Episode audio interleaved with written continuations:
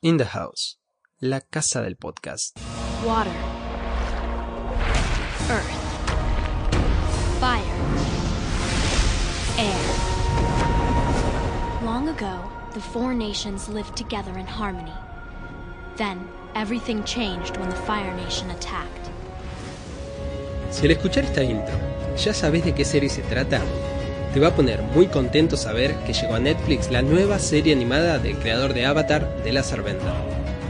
The Dragon Prince es una serie de fantasía medieval y está creada por Aaron Ihas y por Justin Richmond, director de la saga de videojuegos Uncharted, por lo que desde la plantilla inicial es como mínimo prometedora. La historia nos coloca en el medio de una guerra entre el reino elfo de Sadia y los humanos de Catolis, momentos posteriores al asesinato del rey dragón por parte de los últimos, un ser mágico que cumplía la función de ser el guardián de la frontera entre ambos reinos. Es en este momento cuando nuestros personajes principales, el príncipe Esran y su hermanastro Calum, junto con Rayla, una joven asesina elfo que traiciona a su clan, realizan un descubrimiento que puede cambiarlo todo. El huevo que contiene el príncipe dragón, que se creía destruido, se encuentra escondido en una cámara secreta en Catolis. Es por esto y con el fin de terminar la guerra, que nuestro grupo decide emprender un viaje para devolver el huevo a la reina dragón. Hasta acá todo normal. Pero cuando ponemos play al primer episodio, nos vamos a encontrar con una constante de la primera temporada que golpea fuerte. La serie está animada completamente por CGI. Y si bien hay varias escenas de acción en que los giros de cámara nos ofrecen momentos vertiginosos y el CGI se luce, el resto del tiempo sentimos que a la fluidez de la serie le faltan fotogramas. La animación es lenta, es rústica, y nunca terminamos de adaptarnos a esto, aunque terminemos aceptándolo. Sacando la animación, el estilo artístico me pareció muy acertado. Con colores vibrantes y diseños de personajes y escenarios limpios y sin sobrecargas, adentrarse en ese mundo mágico se vuelve placentero. Y sí, vas a estar muy tentado a sacar capturas de pantalla en muchos momentos, porque la serie nos regala grandes wallpapers. El apartado sonoro es correcto, no hay un gran soundtrack y muy probablemente no recuerdes una canción pasada la media hora de ver un episodio. Mismo problema ocurre con el voice acting.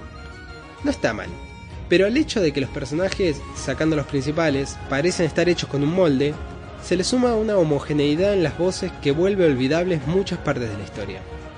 Punto a favor por un personaje femenino que aunque parezca salida de Overwatch, suma en la inclusión además de tener toda la onda.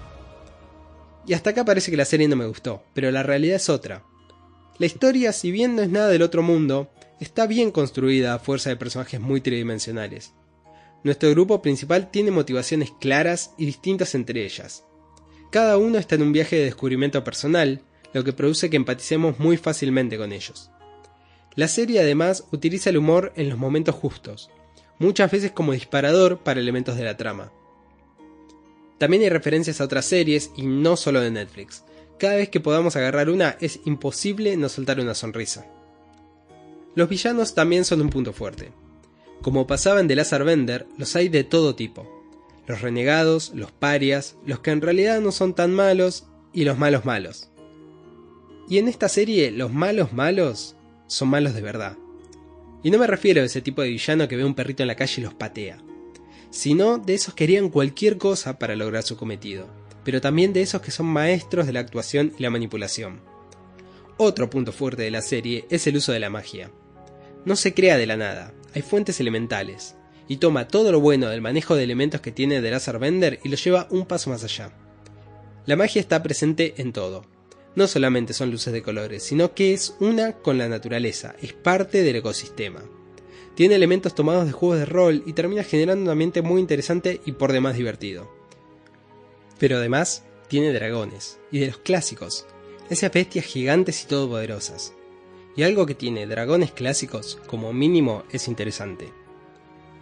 Comparando las primeras temporadas, The Dragon Prince puede no alcanzar a The Lazar Bender, pero tiene la calidad suficiente para ser disfrutable.